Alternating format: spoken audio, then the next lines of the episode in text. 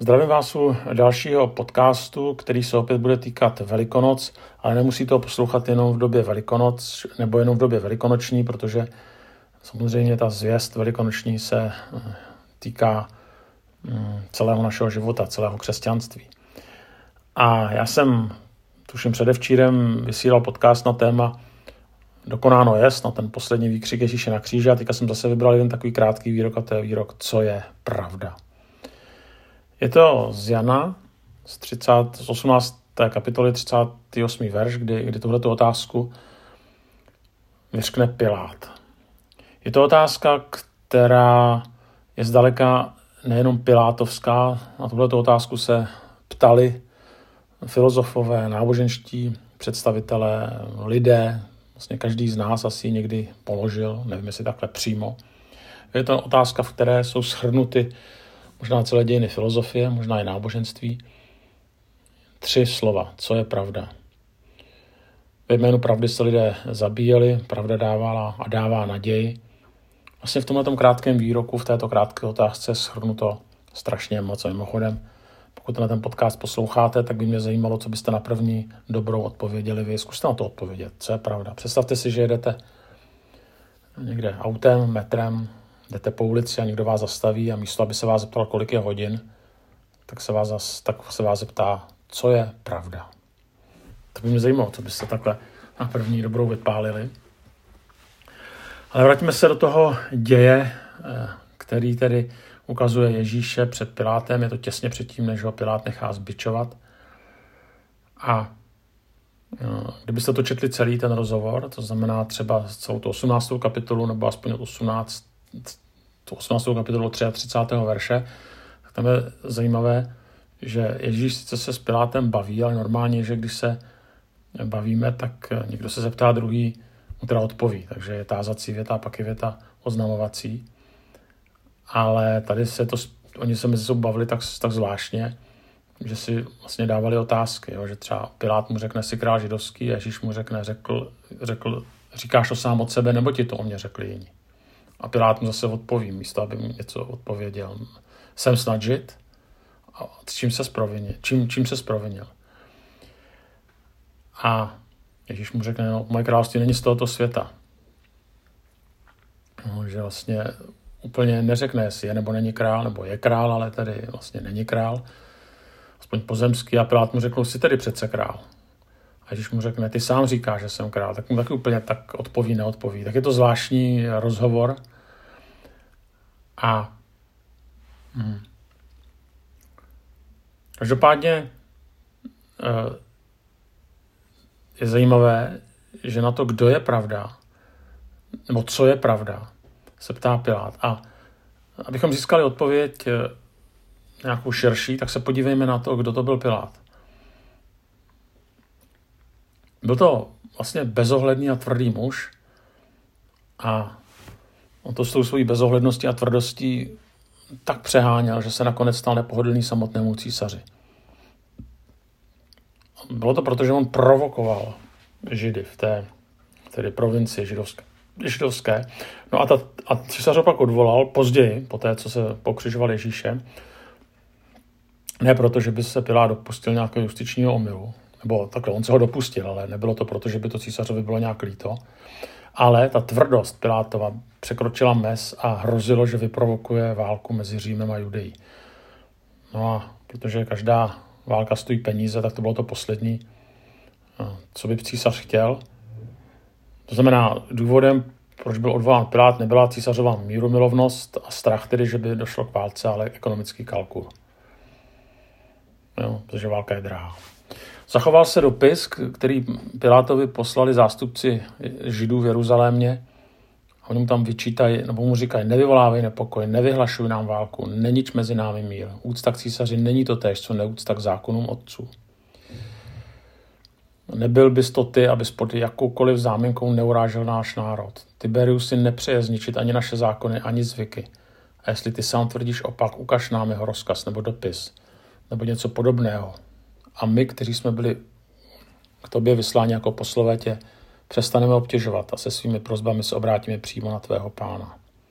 jo, tak tam to přímo čteme, nevyvolávej nepokoj, nevyhlašuj nám válku, nenič mezi námi mír. Eh, narážkou na Pilátovu krutost, eh, nebo narážku na Pilátovu krutost eh, vidíme i u Lukáše. Jo. V 13. kapitole v prvním verši čteme, právě tehdy k němu přišli někteří se zprávou o Galilejcích, jejichž krev smysl Pilát z krví jejich obětí. Tak tam je taky narážka na, nějaká, na nějaký jeho, nějakého krvavé potlačení povstání. Když tedy hm, čteme tyhle ty historické souvislosti, tak eh, chci tady ukázat na jednu věc. Proč jsou ty Pilátovy otázky vlastně zvláštní? Normálně by nás to nezastavilo. Ale eh, vynášet rozsudky smrti pro něj bylo běžné. Byl to člověk eh, krutý, tvrdý a neměl absolutně žádný důvod se zabývat nějakým povstalcem. V tom je to zvláštní, no, protože prostě pro ně to byla epizoda. No. Ježíš pro ně byla jenom bezvýznamná epizoda, navíc v bláznivé, pro ně nepochopitelné judské provincii. Takže ta otázka je, proč tento bezcitný a krutý člověk, který navíc prostě byl zvyklý vydávat rozsudky smrti, tak najednou váha. Prostě samozřejmě taková ta první odpověď pro utlocitného křesťana a nejenom křesťana středoevropana jen toužil po spravedlnosti. Ale to k němu skutečně moc nešlo. No, vidíme jiné věci, kde se spravedlivě prostě nezachoval. Navíc e, za chvíli stejně podlehne mínění davu. My víme, že ten příběh známe, jak potom on, jak ten dav prostě křičí, že tedy místo Barabáše, že chce Barabáše a ne Ježíše. Samozřejmě nabízí se jiná možnost, že svým odkládáním rozsudku sválně provokoval Židy, které tedy rád neměl a které provokoval rád. Možná částečně ano, ale eh, jeho uvažování, na které nám ukazuje písmo, eh, nám nabízí ještě, eh, nebo nám ukazuje ještě jiné vysvětlení. Podívejme se ještě do Matoušovi, kde máme určitý vhled do Pilátova myšlení a tam čteme následující. Viděl totiž, že mu ho vydali z zášti. Jo, tak takový vhled do jeho myšlení, že viděl, že, to, že on skutečně nic neproved a že ten důvod je tedy jenom zášť. Dokonce máme vhledy do Pilátova manželství. Když seděl na stoudné stolici, poslala k němu žena se vzkazem nezačínej si nic s tím spravedlivým. Dnes mě kvůli němu pronásledovali zlé sny. Je to Matouš 27. Tak zase vidíme, zvláštní, že se tyhle ty texty dostaly do Bible. I u Jana čteme, že nakonec první verdikt Piláta zní nevinen. Jinými slovy, od této chvíle případná poprava rovná se justiční vražda. Později dokonce čteme, že Pilát se pokouší Ježíše propustit, je to 1912. Co tím vším chci říct? Prostě eh, evidentně se to v Pilátovi pralo. Když se Pilát zeptá, tak kdo teda jsi, jsi skutečně ten král židovský? No, to by asi byl důvod ho popravit, protože by to znamenalo možná dostávat se do pozice, kterou mu Řím ne, nepři, která mu nepříslušela. No ale zase nedostane odpověď. Jo? Místo toho Ježíš mu řekne, říkáš to sám od sebe, nebo ti to mě řekli jiní. Co tady ta otázka, kterou Ježíš pokládá, znamená? Jak to víš? Přišel jsi na to sám? Hlodá tě svědomí? A nebo pokud ti to řekli jiní, v tvém případě tedy židé, kterým hluboce pohrdáš, proč jejich svědectví nasloucháš? Proč jejich nesmyslnou obžalobu vůbec bereš vážně? A mohli bychom jít dál, jako kdyby se tam skrývala odpověď. Piláte, ty totiž víš, nebo alespoň tušíš, jak to je, nebo jaká je pravda. Já bych se tady chtěl zastavit nad první odpovědí, co je pravda. Jakoliv je někdy těžké pravdu poznat, někdy taky poznatelná je. Někdy pravdu známe. Někdy víme, co máme dělat. Někdy víme, jak se máme k některým věcem postavit. Někdy víme, co máme a nemáme říci. Víme, komu máme pomoci.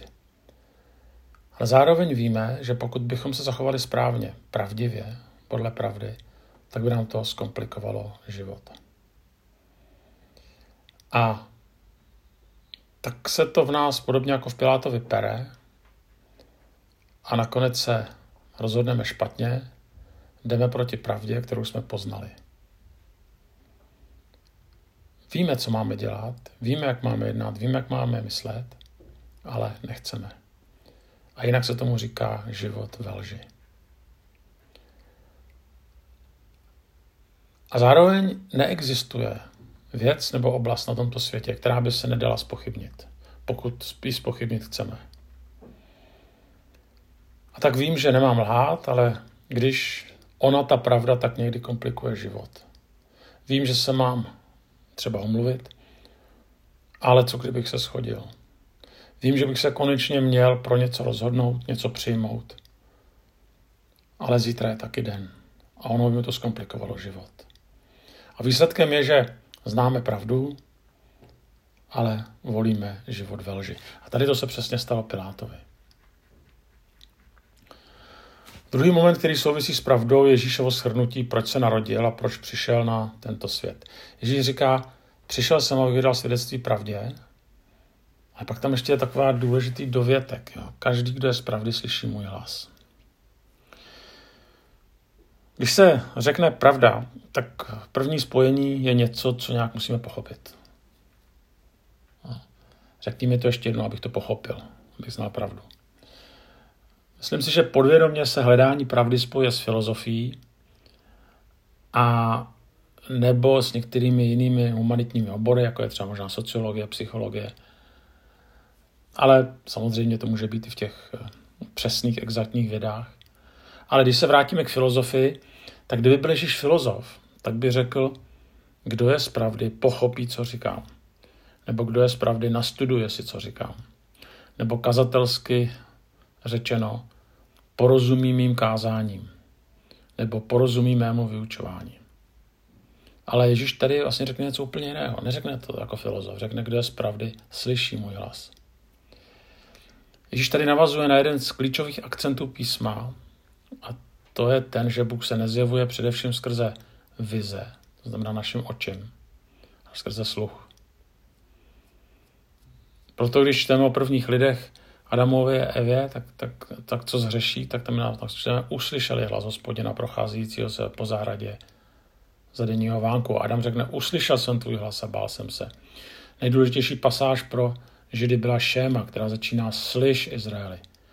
Víme, že Bůh zakazuje zobrazit svoji podobu aby se lid učil naslouchat. Ježíš říká, slyšeli jste, že bylo řečeno starým, já vám pravím. Ten námět slyšení Boha se v písmu mnohokrát opakuje, zároveň ale lze slyšet a zároveň ale e, nemusíme jenom slyšet, ale taky přeslechnout. A Pilát Ježíšův hlas slyšel. Navíc moc dobře chápal, že v tomto procesu znal pravdu vlastně, že v tomto procesu o tomhle procesu a znal pravdu o tom, že tady skutečně lecos nehraje. Jenže navzdory tomu vlastně neslyšel. A od této doby se tento příběh opakuje stále znovu a znovu. A ten problém je, že existuje tolik různých oslovení, hlasů, nabídek, ruchu, možností, že se stane, že boží hlas neslyšíme.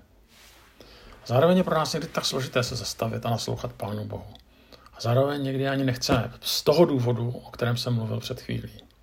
Že by nám to mohlo zkomplikovat život. Tak Pilát měl jedinečnou možnost zaslechnout krále králu a skutečně jeho sluchovody zasaženy byly, ale tam to skončilo. Místo toho více slyší sám sebe, svoje okolí a svůj dav. E, a svůj dav a dav. A pak je tady třetí pohled ještě na tu otázku, co je pravda. Jakkoliv tady ta otázka zní filozoficky, tak je na ní snadná odpověď. No, jestli nevíte, kdyby vás náhodou někdo odpověděl, kdyby vás náhodou někdo teda v tom autobuse oslovil, co je to pravda, tak správná odpověď zní, je to schoda výroku ze skutečností. To je klasická definice pravdy, známá už od Aristotela. Tak co k této definici přidat? Nic. Je správná a jasná. Schoda výroku ze skutečností. A, a, naprv, a poprvé na tohle to takhle zareaguje Pilát. Skutečnost zní nevinen. Takže první výrok Piláta se s touto skutečností shoduje. Tak to má u soudu přece být.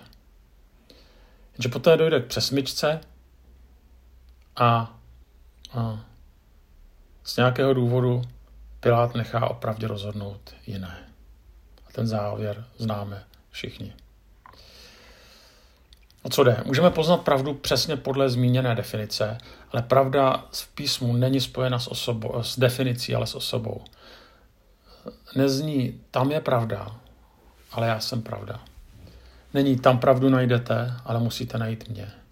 Nezní, musíte pravdu pochopit, ale musíte mě poznat. Pilát mohl poznat Ježíše, ale ne tak, že na základě provedeného procesu došel k pravdivému závěru, což nakonec skutečně došel, ale tak, že by to, co poznal, uvedl do praxe života. To je vlastně pravda v tom biblickém myšlení. V jeho případě by to znamenalo Ježíše osvobodit, postavit se proti mínění davu, ale tím riskovat spouru a ztrátu popularity. Jinými slovy by to znamenalo se na poznanou pravdu, tedy na Ježíše spolehnout, postavit na něm svůj budoucí život a svou kariéru a možná riskovat svůj budoucí život a kariéru. Proč? Protože Ježíš nás učí následující. Znát pravdu a nekonat znamená pravdu neznat. Nebo slyšet pravdu a nekonat znamená pravdu vlastně neslyšet nebo neznat. A nebo znát Ježíše jako pojem, jako definici, znamená ho neznat. Zásadní změna totiž nastává, až když poznanou pravdu, tedy Ježíše, tak když na něj vložíme své rozhodování, svůj život, svou minulost a také svou budoucnost. Tady to vše můžeme udělat díky tomu, že Ježíš zemřel na našem místě a po třech dnech vstal z mrtvých.